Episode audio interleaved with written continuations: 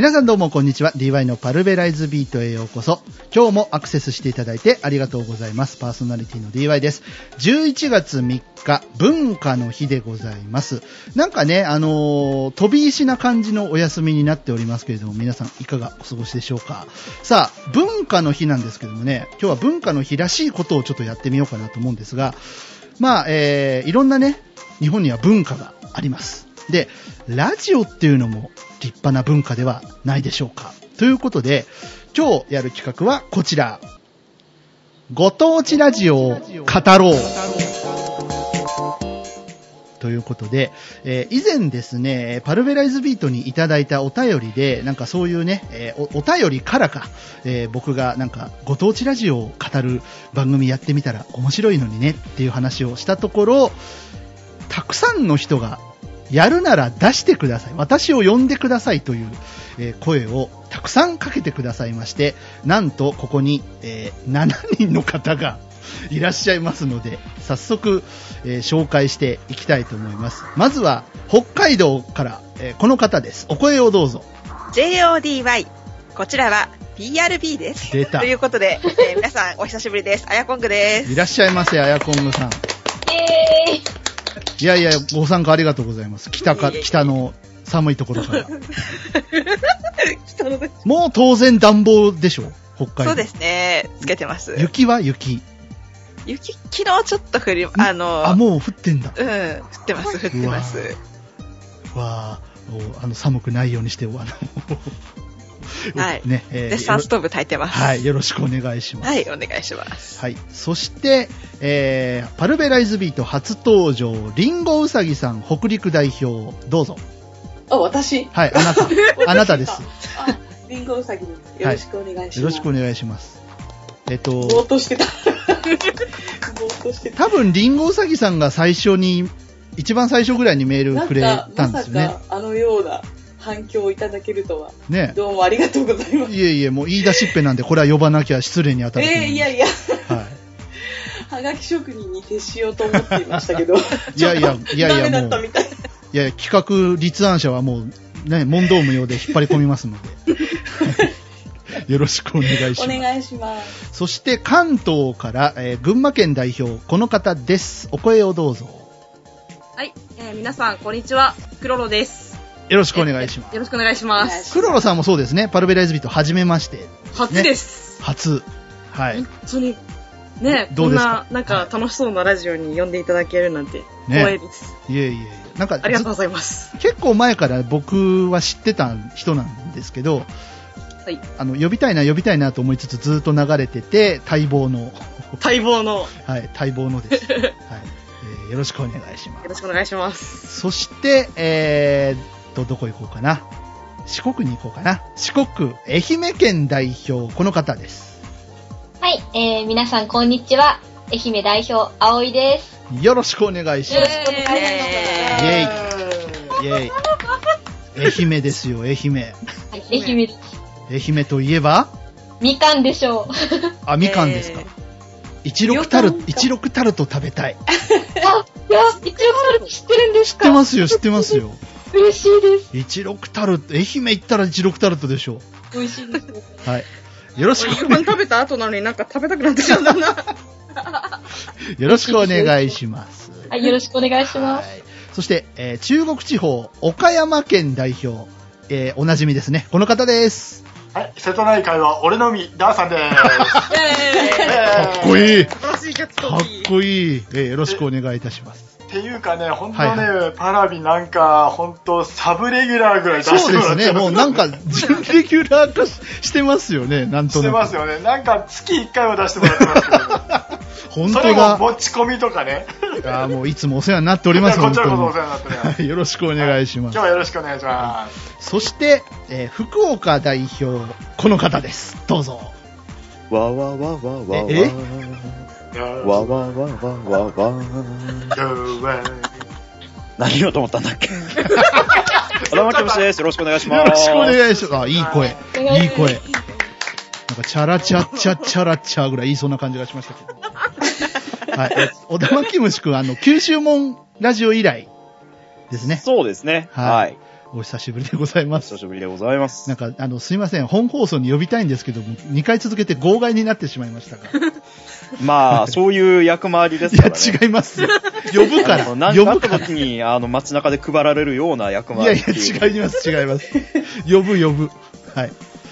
ということで、えー、以上ですかね。これだけのメンバーが、えーはいひ一声で、リンゴウサギさんの一声で集まりました。素晴らしい。素晴らしい。あ はい、えーっと、今日はですね、ご当地ラジオを語ろうということで、まあ、ラジオ番組いろいろあるじゃないですか。ね、有名どころな全国ネットのラジオ番組、何がありますか？オールナイトニッポン。ああ、いやいいですね。ラジアンリミテッド、オールナイトスクールオブロック。スクールオブロック。ね、いろいろありますね。あ、アベレージ。あ、アベレージありますね。あります、あります。はやっか、皆さんやってるよ、失礼だい。アニメ化、アニメ化決定アベレージですね。な。もうやってますよね。はいあれです、ええ路線外れたところでニュースパレードとかもそうです。ああ、そうですねそうそう、全国ネットですね。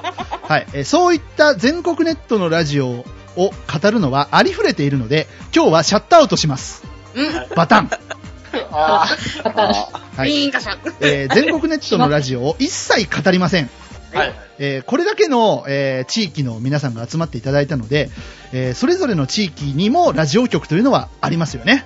はい。はいありま。すえーその地域でしかやっていない番組、いわゆるローカルラジオ、ご当地ラジオを、えー皆さんで語り合ってですね、はいえーまあ、ラジオ、ラジコプレミアムというサービスが去年から始まりましたけれども、そのラジコプレミアムの会員数を増やそうという、ラジコプレミアム非公認推薦、推進番組でござあれ、います。いつの間に。衝撃の。今日、今聞いた、初めて。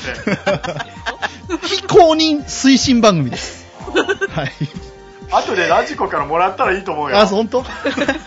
いや、まあ、それ、それはまあいいとして。うんね、えーもしかしたらこれを聞いて、ラジコプレミアム入ってみようかなって思ってくれる人がいるかもしれないんで、どうだろう？わかんないけど。でも、ラジコじゃやってない番組もあるかもしれないですからね。あまあねまあそういう細かい話はまあ置いといて。まあまあ。はい。えー、皆さんで語っていきましょう。はいはい。は。い。ということで今日はですね、大きなテーマを2つほど用意しました。はいはい。ではまず1つ目いきたいと思います。ご当地伝説番組。イェイ。イェイ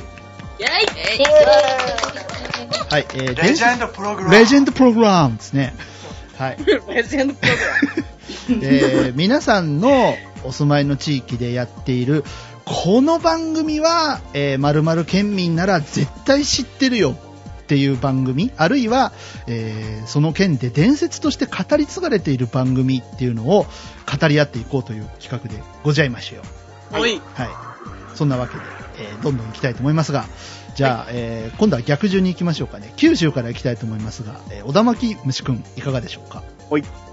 あのですね、はい私は基本的に FM 派なので、はいはい。FM の番、FM の番組しかちょっと言えないんですけれども、えーっとね、FM 福岡の番組で、うん。えーっと、ブッチカウントダウンレディオってい出うのがた。ある。ブッチカウントダウンレディオ？そう。はいはいはあの、略称ブッチカンって言うんですけい。ど、はいはいはいはい。そう。まさにね、ブッチカンっていう感じなんですよ。はい。で、あの、どういう番組かっていうと、はいまあ、あの、今ちょっと放送時間が短くなったりしてるんですけど、うんうん最盛期は、えっ、と、金曜日、毎週金曜日のお昼12時から夜の8時まで、えー、えーパーソナリティ2人がぶっ通して生放送するという番組でした。長っ もうぶっ通しでもうぶっちぎりでみたいな。しかも曲のランキングも確か、うん2桁台ぐらいの、なんか59位ぐらいとかから始まってたような気がするから、なんでそんな中途半端8な？時間もあるんだから。うんうん。うんっていうようなね、番組があって、もうこれ、20年じゃ言わないぐらい続いてるはずなんで、結構長い。へそれ伝説だ。そう、今はちょっと間にいろんな番組が挟まったりとうんうんうんかうん、パーソナリティの片っぽが途中で変わったりするんですけど、まあ、はいはいブッチカウントダウンレディオなんで、ブッチさんっていう人がやってるんですけれども、はいブッチさんは変わらず、ー。うんはえーとずーっと、まあ、昼から夜まで、うん。うんっていうのは今も変わらず、すげえな。すげえ8時間はすごいですね。うんちなみにブッチさん他の番組、昼のワイドショーのワード番組にも出てるので、はいはい。結構、すんげえ働いてんじゃないかなって感じするけどうん、実はフリーアナウンサーっていう。そうですよね。え。そんえっとね、な人。このブッチさんの話はね、九州門ラジオでもしたかったんですが、ちょっと時間の都合でねできなかったんですけど、多分九州の人なら、ブッチさんの声は一度は聞いたことあるんじゃないかっていうぐらい。あのーそうですね、僕ら世代だと、ドクタークラナガンっていう番組があってですね、あー 聞いたことあるな、それ。うん、あのークラナガンぞーっていうのをやってたんですけど、へえ。うん、それに、に。それに出てたドクタークラナ ドクタークラナガン役の人がブッチさんでした。うへんで、あの、ウィキペディア先生で見たんですけど、この人声のレンジが広いんですよ。え。音域がひ、そうそうそう。すっごい低音からすっごいハイテンションな感じまではいはい。あ、そうそうそうそうそう。出るので、彼が使ってるマイクっていうのが、米ドラ用のマイクらしいんですよ。へえ。バスドラム。おー。うーんはそう、そ、あの、低域が広いから、あ、なるほどなるほど。だからバスドラム用のマイクを立ててやってるらしい。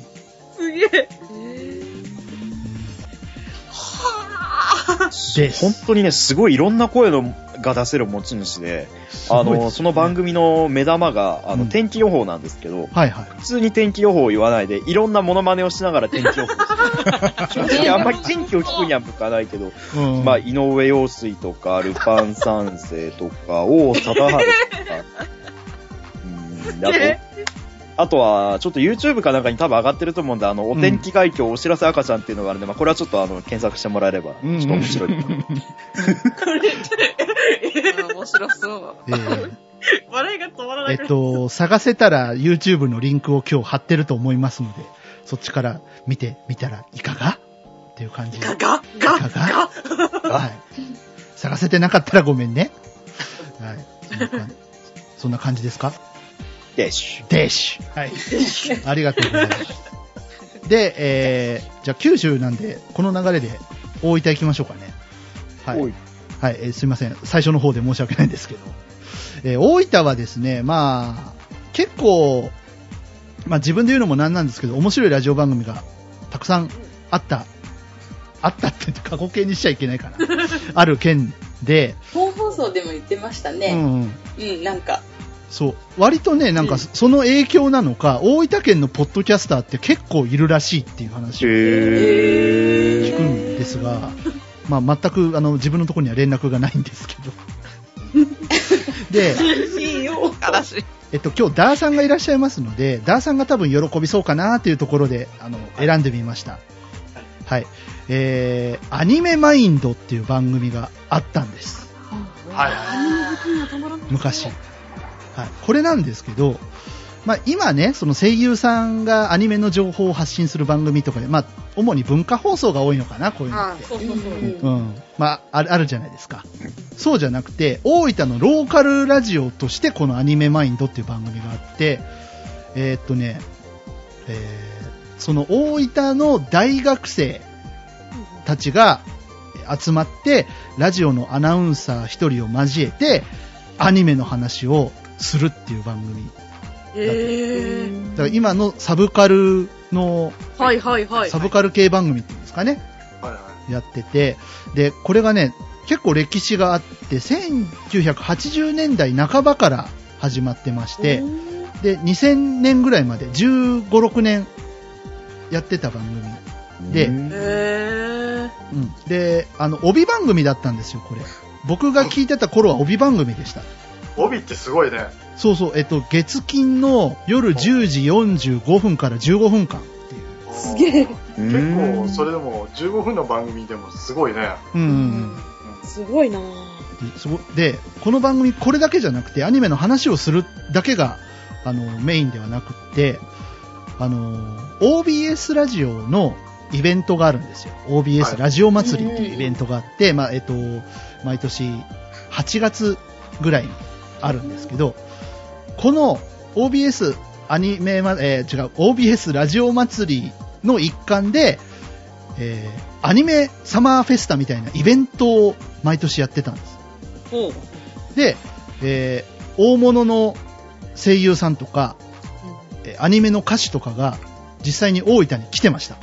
すげえ。おー。すげえ。ちょっとウィキを開いてみたら、はいはいはい。山本正幸さん、水木一郎先生、うん水木一郎先生来ました、山寺宏一、そう堀江光子先生、はいはいはすげえ。あとね、椎名ヘキルとの野上香奈さんですよね。い。うんうん、来てます。はいはいはい。すごいね。あと、結城宏さんも言ってますね。そうなんですよ。はい。豪華メンバーが。で、山、山寺さんしかもね、まだね、駆け出しの頃ですよ。いらしてすげえ。えでも1908 1991年に行ってるってことは、ボーグマンよりも後だから、結構人気が出てきて、こいつすげえっていう時代ですよ。はいはいはいはい。はい。うん。そう。割割とね、このそうそうたるメンバーが。そうですね。すごいね。うんローカルラジオですよ。ローカルでこの面々。確かになすごいよ。岩田光夫さんも来てるわ。そう、岩田光夫さんもいらっしゃる。すごい。うん。これは、多分大分じゃ一番の伝説として語り継がれてる感じの番組じゃないかなと。思います。で、このアニメマインドから実際に、えっと、そその当時は大学生で一緒にこう、パーソナリティとしてワイワイやってた人がアナウンサーになってるっていう例もあって、えっと、三重の勝美アナウンサーっていう人がいるんですけど、この人はアニメマインド出身で、うん、僕はびっくりしました。彼がアナウンサーになったというのを聞いて。えー、かっちゃんアナウンサーになったのってすげえ。思って。あとあのーアニメマインドはやっぱりリスナー集会が割と頻繁に行われてた番組かなっていうふうに思ってて、あのー今でいうオフ会ですね。はいはいはいはい。うん、ラジラジオのリスナーさんが一緒に集まって、まあ、当時は当然ね、あの SNS とかそういうのは一切ないですから、はい。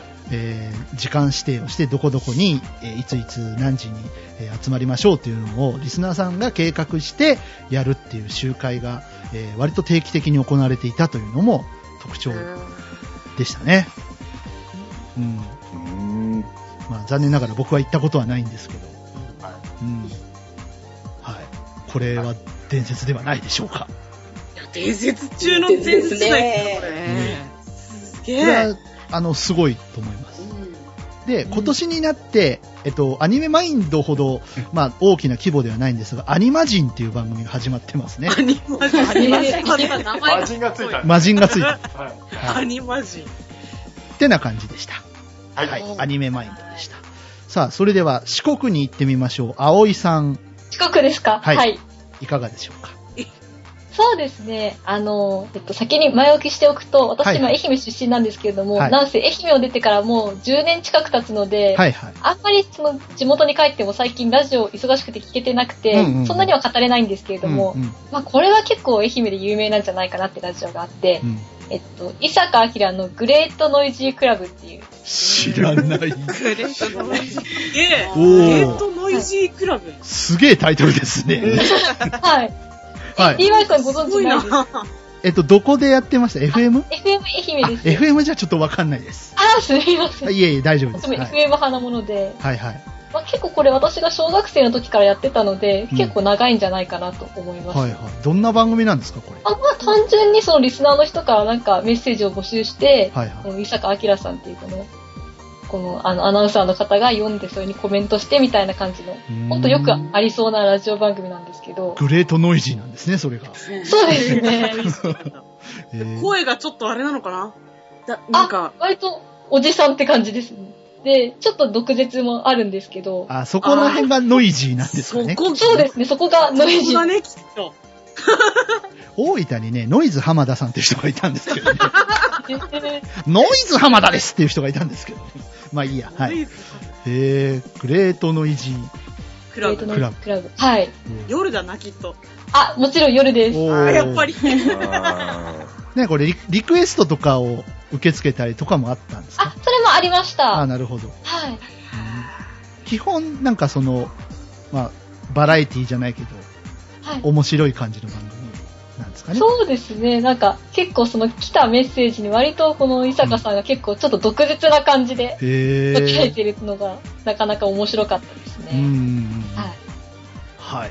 えー、グレートノイジークラブでした。はい。はい。では、えー岡山行きましょう。岡山。岡山。岡山といえば、はい RSK 34放送。はいはいはい。はいはいははい。で、この34放送っていうのは、一応ね、あの、岡山県のうん一番、NHK を除いて一番最初の方にできた民放ラジオなんですよ、これ。はいはいはい。で、母体は山陽新聞っていう、まあ、あの、よその、だからね、一流、えっと、全国紙から見たらちょっと地方紙でも少し大きいぐらいのうん新聞社が、うんと一緒にやってるところなんですけどね、はいはいそこで、はいあの、1973年から2002年までやっていた、うん長い。はい、へーサンデーベーストっていう番組がありまして、はいはい。これ洋楽ランキング番組なんですよ。おい。ー。おーで、あの、まあ、さっきね、あの、DY さんも言っていたように、うん若者たちを集めて、はいはいはい。で、公開録音。へで一応ー生放送っていうのをやるんだけど、うん公開録音はその日のうちにやって、だいたいお昼、はいはい中学生から高校生が集まれる時間。い。うんうん。うん。で放送するのはだいたい9時前後。日曜日の9時、10時ぐらいね。へそういう優しい番組作りをやってた。優しいというか、スタッフは大変かもしれない。大変そう。えっと、取って出しみたいな感じですか、じゃあ？いや、ちゃんとね、編集してる。編集してるんだ。えー、じゃあ大変。大変だ。大変そう、それ。すげえ。で、当時、ダーさん少年、確かね、兄が、僕には兄がいて、はい。一応まあ、あの、仮名、アニージャって言ってるんですけど、はい。兄じゃん。うん。はいはいはい。兄じゃん。アニージャさんが、あの、洋楽に目覚めるっていうのがあるじゃないですか、中学生ぐらいのね、ありますね。うんで、そうすると、僕たちの時代は、あの、ラジオしか情報を取れないの。うんうんううん。ん。で、だいたい AM が入ってくるのね。はいはいはい。おじさんたちの時代は。うん。FM はもうちょっと C が高いの。うん。はいはいはいはい。ラジオの値段が違ってたんだよ、FM がついてたら。ああ、確かに。ああ、そっか。昔、おー、なるほ昔ど。高かったんですよね、FM のラジオってね。そんな時代で、まあ、うんあの、山陽放送 RSK の、あの、このサンデーベストっていうのを聞いて、うん。兄が聞いてたのを僕が聞いて、うんうん。で、そこからだんだんだんだん洋楽ってなんだってことになって、はいは当時は、あのね、多分ね、君たちのお父さん世代だと思うんだけど、い。うん。あのね、マイケル・ジャクソンとかね、おー。それからプリンスとかね、はい。スティービー・ワンダーとか、ジェネシス。おー。もう、君たちから言うとお父さん世代なんだよ。でっかでっけっていうやつですね。あの、あの、ちょっとやめて、プリンス好きだったんだから、はい、えー、すいません。つつ、慎んで怒られたいと思います。はい。あのな、殿下ですよ。はいはいはい。まあ、その辺の曲がずっと流れてて、へでーね、これもね、歴代アナウンサー、まあ、山陽新聞の歴代アナウンサーが、あ、山陽し、山陽放送ね、ごめん、山陽新聞じゃない。はいはいはい。山陽放送の、一応まあこのサンデーベストのうん歴代パーソナリティの方っていうのは、そこそこな方が大体務めていくんですよ。うんうんうん。で、その中で、滝沢忠敬アナウンサーっていう人がいて、はい。で、その人が、あの、ポップタウンっていう、あのリスナーを集めて、うん。ちょっと、顔を見て、えっとね、その、滝沢アナウンサーがやってた時にかなり反発するような、はいはい。あのお便りが、どんどん投稿があったわけですよ。えーじゃあ顔見てやろう。ちょっと来いよ。ということで、集まったのね。うんうん。最初7人から始まったの。そはいれが。。はい。で、番組がどんどん行くにつれて、その借りてるスタジオが満杯になる。で、あの、整理券がないと入れないぐらいにね、ええそのイベントが成長していく。すげえ。すごい。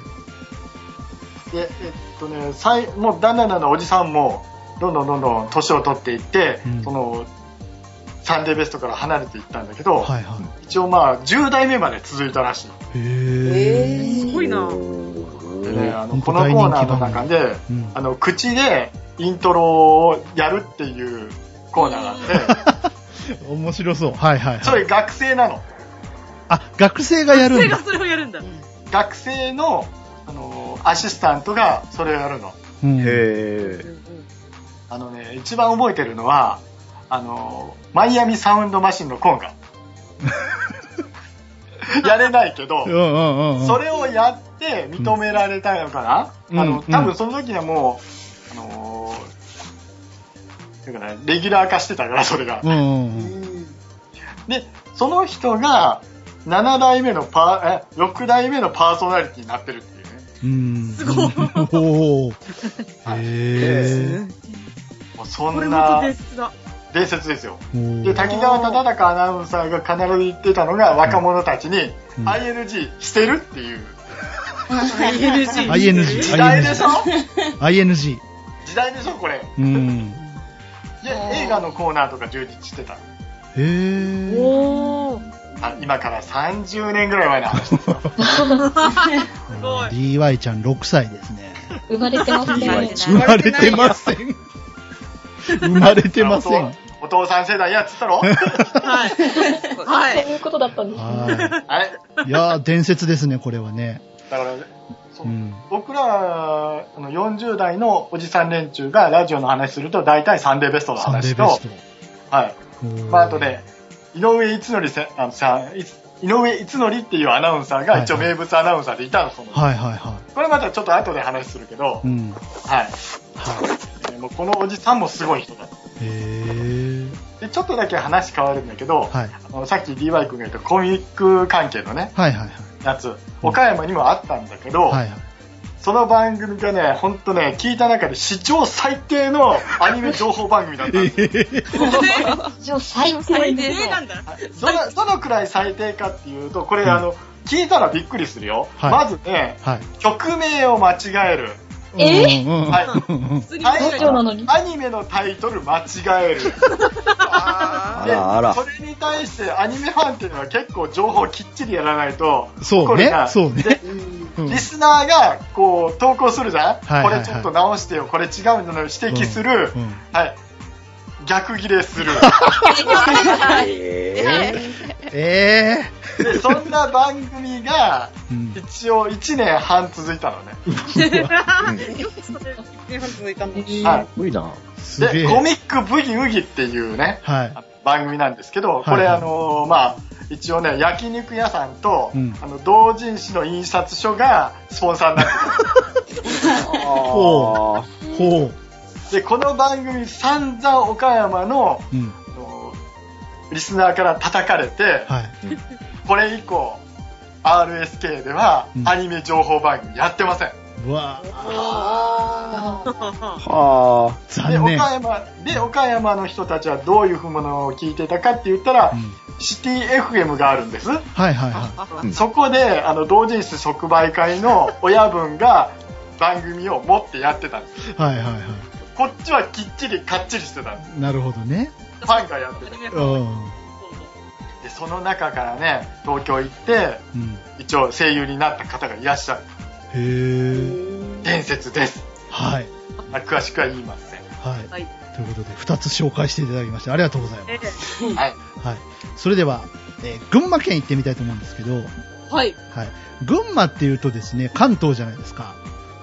なんか関東のローカルラジオって、あの、結構芸能人とか有名人の人がやってるラジオが割と多いなっていう印象が、あの、田舎者としてはあるんですけど、あの、これ全国ネットにしても全然問題ないんじゃないっていうようなのが多いなっていうイメージが勝手にあるんですけど、さあ、その辺いかが？その辺、そう、まあ確かに有名人が喋ってるのもちょくちょくはあるんですけど、うん。結構、あれです、あの、地域密着じゃないけど、うんうん。そういうなんか番組があって、あの、FM 太郎っていう、FM 太郎？FM 太郎 FM 太郎？そう群馬県のあの、太田市のはいはコミュニティ FM、FM なんですけい。ど、はいはいはい。あるんですけど、うん。そこは地域のパーソナリティが多いというか、はいはいはで、その中で、い。うんあの、毎週火曜日の夜8時からやってる、あの、夜の賭博地っていう、すごいタイトルの番組があります大な丈夫か？何、何、何、何の番組なんですか？い一応聞こう。聞こいや、一応なんか、ババラエティというか、もう本当に、リスナーさんから来たお便りをう。はいはい。ね、読みつつ、こう、あとは、その、パーソナリティ3人、男性3人喋ってるんですけど、うんうんうん。3人のセレクトした曲をかけたりとかうんっていう番組なんであすけ、ど。のあの、賭博要素はどこにあるんですか？そうなんですよ。賭博要素はどこにもないんだけど、あ、ないんだ。賭博要素ない。結構、で、しかもこれ生放送なんですけど、はいはい。結構やっぱりその、喋る人が、なんだろう、やっぱユーモア溢れる方ばかりで、うんうん。結構なんか聞いて、聞いてる、その、リスナーとして参加、投稿して参加するのも面白い、楽しいんだけど、聞いてるだけでも結構、なんか笑える要素が 満載のこれ聞いてみたいですね。はいこれはあのーうん。ラジコとかじゃなくて、サイマルラジオの方で、はいはいはい。であの、聞けるんで、えー、ぜ全国どこからでも聞けるんで、ああの、お時間ありましたら、毎週火曜日の夜8 8時から、ね。はいえー皆さん、夜の F、FM 太郎ですよ、太郎。はい、太郎です。太郎。ね。あのー、太郎が飛び立ち、FM767 とかで検索すると出てくるかなと。太郎が飛び立ちますからね。太郎が。太郎、太郎が戦いますよ。ね。ウルトラの父は来るかな。ま そこはないかな。あはい。もうやめときます。はい。あと、アニメ番組で言うと、うんあれ、今何曜日かな金曜日とかだったかなに、あの、アニワンっていう、はいはいはい。はい。やっぱりアニメ情報の番組があって、あるんですね。うん。やっぱその番組のメインのパーソナリティやってる方がすごい面白い方で、へー。あの、鶴渕さんって言ったかな確か。ほうほうほそんな方だった気がする。ちょっと、うろ覚えで申う。しはい訳ないんですけど。はいはい。あの、で、あと、アシスタントの方がやっぱ声優さんなのかなすごい、あの、いろんなキャラを、キャラをというか、うん。出してくるというか、うん。ものすごい楽しく聞ける情報番組なんで、その辺も、ねもしアニメ好きの方はチェックしていただけたらなと。あれですね、全国ネットになっちゃいますけど、のんことのび太のアニメスクランブルみたいな感じなのかな？今聞いた感じだと。でも、うーん、そこはちょっと、ぜはい。そこまではあれですけどね。はい。すいません。はい。はい。ありがとうございます。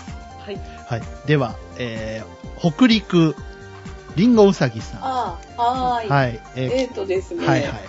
あなたの出番何を、何を紹介しようかなと思うんですが、じゃあ、私は AM 派なんで、はいはい AM でやっていた過去の番組をちょっと紹介してみたいなと思います。はいはい。えっと、富山県の AM 放送で、えっと、北日本放送という放送局がありまして、おい、ほいほいえー。そこでやっている、やっていた、うん。やっていた、うんえっと、コンビニラジオ、相本商店いらっしゃいませという番組を紹介します。はいはいはい。AM っぽい。AM っぽいですね。AM っぽいですよね。コンビニラジオ。コンビニラジオ。相本商店いらっしゃいませ。はあ。はいはい。で、これはですね、うん。えっと、1996年から2009年までやっていたみたいです。へー。13年。うんうん。うんじゃあ私が、もうまだ、年長とかそのぐらい、年長、年中とかそのぐらいの頃から、ですね。すごいね。で、えっと、平日の午後からのワイド番組でした。ああ、よくあるやつね。あワイド番組はいはいはいワイド番組。なんか、うんうんうん12時半から5時ぐらいまでやってました。奥様向けな感じの。そうそうそうそう。はいはいあ。はい。うん。まあなんか、あと、あの、終わり頃になると4時ぐらいになったのかな。まあ、それでもそんな感じで。で、えっと、まあ、大まかな内容は、あと、番組全体をコンビニエンスストアに見立てまして、うん。えっ。と、まあ、いろんな情報とかリクエストとかが放送されるんですけど、はいはいメインパーソナリティの相本義彦さんというアナウンサーがうんうん。いたんですけど、その人が店長で、はいはい。アシスタントの女性が、えっと、店員さんという設定なんですね。ええはいはいはいはい。で、えっと、なんか面白いのは、エンディングで、エンディングを一応閉店っていうことにしてあって、うん。店員さんがなんか声でガラガラガラガラガラって言って、シャッターを声で言う閉めたええ声で言うの。なんか効果音じゃなくて、声でガラガラガラガラって言うんです。ええ なるほど。なんか、なんか地方感たっぷりですね、これ地ね。方っぽいでしょ。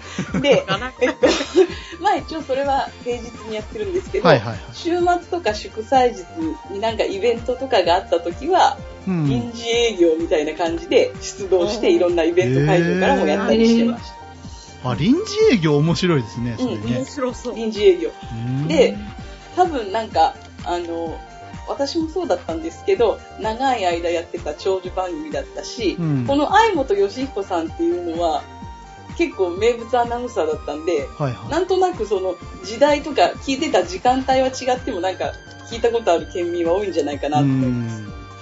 ん。で、えっと、ちょっと個人的に好きだったコーナーをちょっと言ってみたいと思うんですけど、はいはいはい。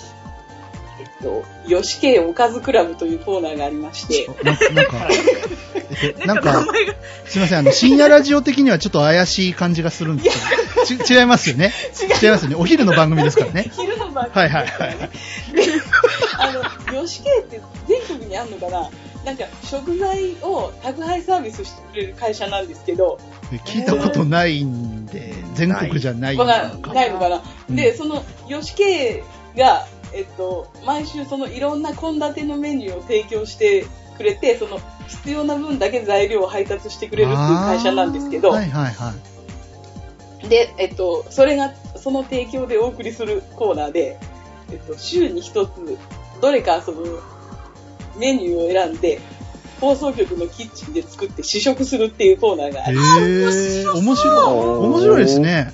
面白そう。で、まそういう。あ、あの、放送局で作れないときは宿題っていうことにして、はいはい店長さんとか店員さんが自宅で作って食べた感想を言うっていう。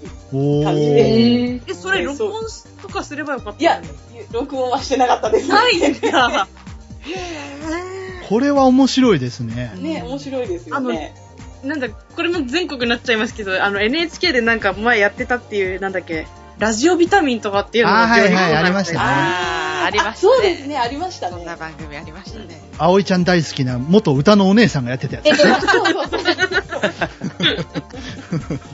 はいはいはい。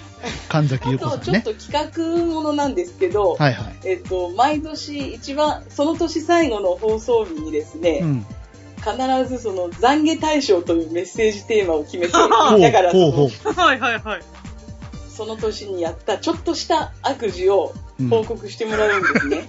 悪事っていうのがいいね。ちょっとした悪事ですよ。ちょっとした悪事。で、まあ、清らかな気持ちで新年を迎えましょうねっていう感じなんですけど、そのはいはいは面白そう。メッセージが読まれた後に、水洗トイレの効果音が流れます。あ、流すのね。ちゃんとね。はいはいはい流す音が流れるんですよ。メッセージの種類種類というか度合いによって、うん。はい悪事の度合いによってね。はい。で、その、流すものが大か小か違ってたり、それはまあ店長が判定するんですへー。そういうあの企画コーナーが、それはね、毎年最後の放送日にありましたね。へー。うんなんで終わっちゃったんだろうね。それはね、後で、うんえっと、名物アナウンサーの紹介コーナーでも言うんですけど、はいはいはいちょっと事情があってアナウンサーを辞めちゃったんですよ。ああ、なるほど。それはまた後ほどおはいわかり伝えましたしようかなと思います。はい。はい。はい。はい。ということで、あ、これ面白いですね。面白い。コンビニだって、コンビニ。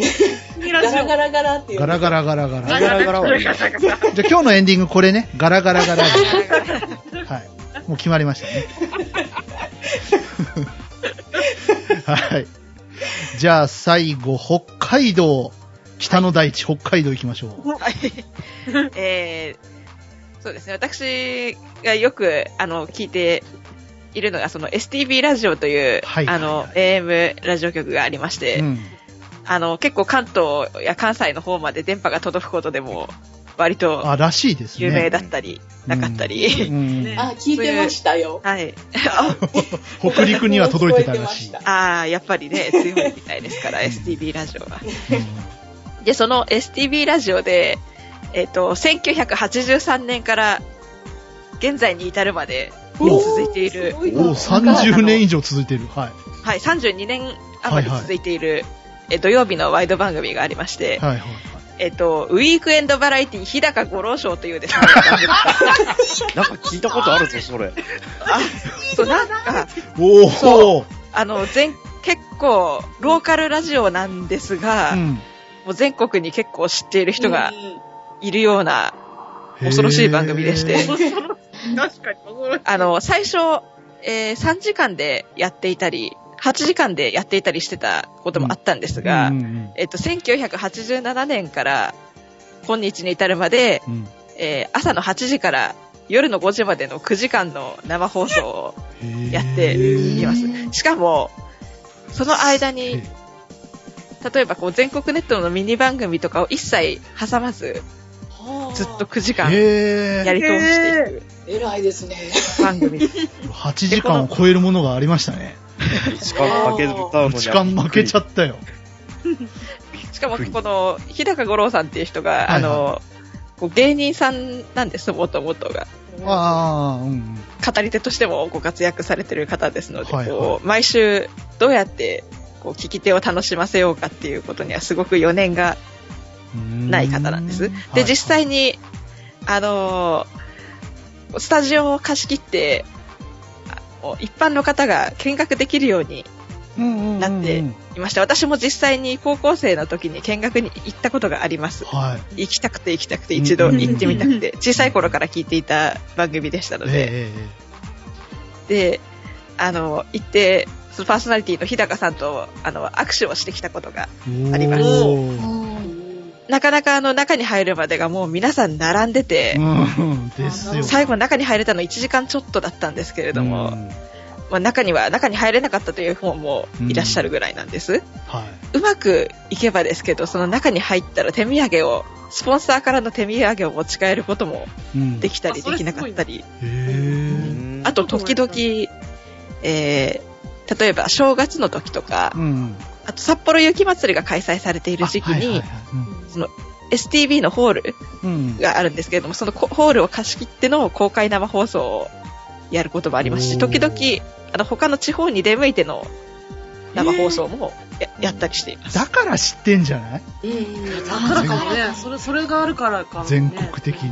まあ、その上ね、ラジコプレミアムが今、ああ、そうですよあのね。入ってきましたから、あうの、ん他の、あの、地域にいながらにして、その、昔北海道に住んでいて、なんとなく思い出して聞いているという方も多くいらっしゃるのではと思います。うんだそうですよ。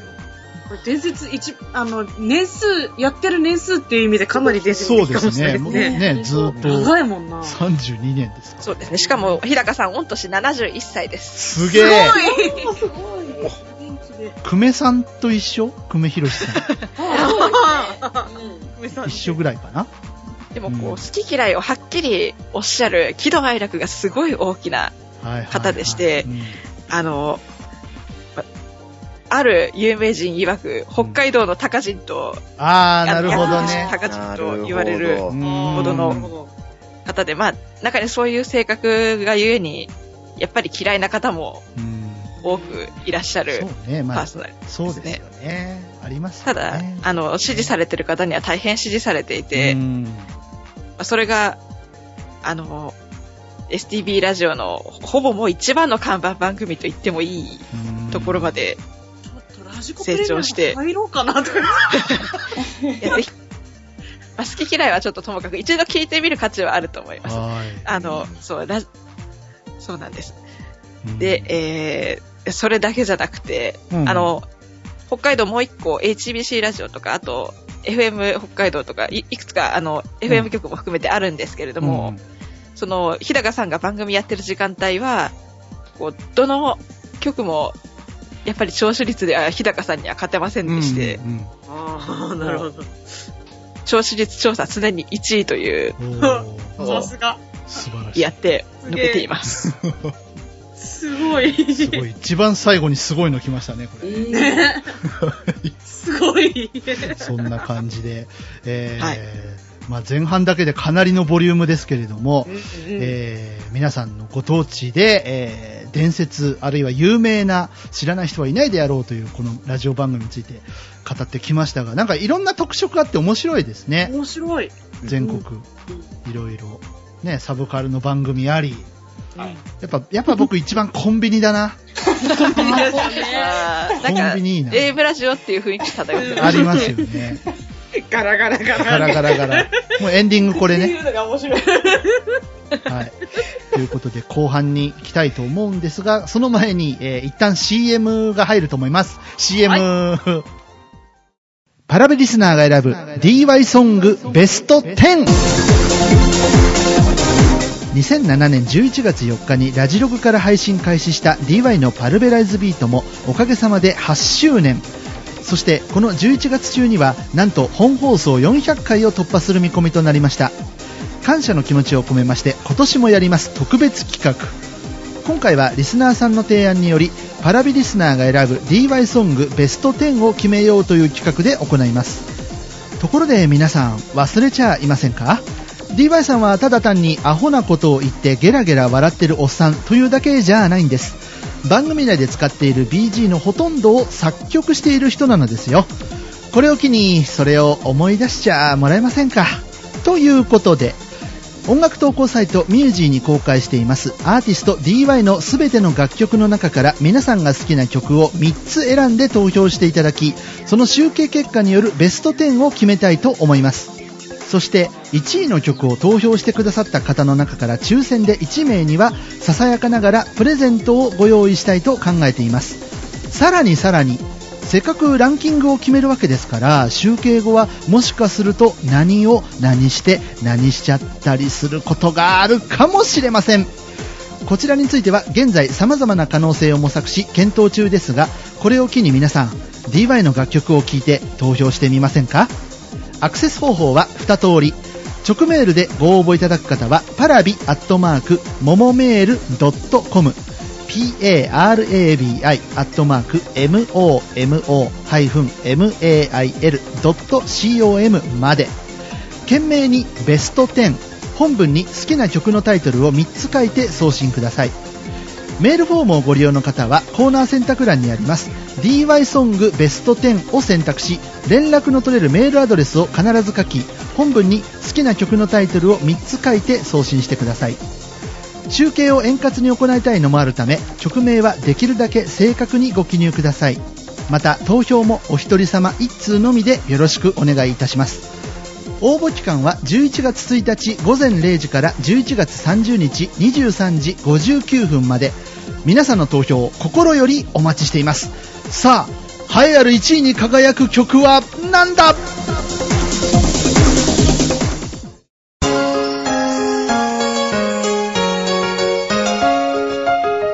のパルベライズビートあれ？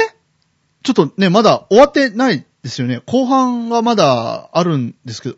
え？ちょっとね、後半。はい、えーこういう茶番は いいですか？えー時空の狭間より皆さんこんにちは、DY でございます。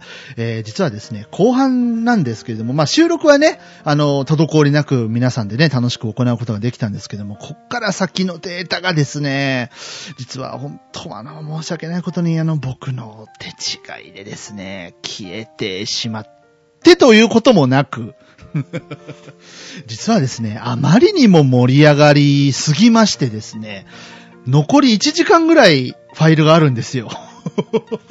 なので、ちょっとあまりにも長くなるということもありまして、前半ここまでで一旦切らせていただこうと。で、後編なんですが、11月7日土曜日に、号外として配信することにいたしました。本当に申し訳ないです。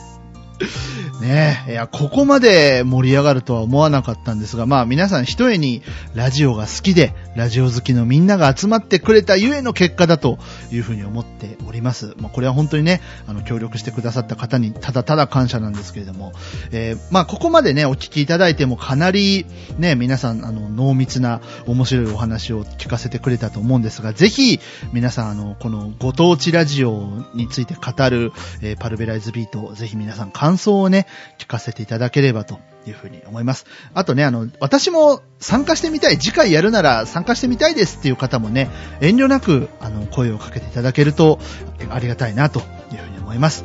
ということで、えーお便りの宛先なんですけれども、えーパルベライズビートの特設メールフォーム、シーサーの番組ページ、今日の記事ページのコメント欄、えー直メールはすべて半角小文字、パラビアットマーク、ももメールド parabi.momo-mail.com ツイッターをされている方は、ハッシュタグがあります。シャープパラビ、シャープ parabi をつけてツイート。お好きな方法で番組にアクセスしてみてください。えーご意見ご感想もお待ちしております。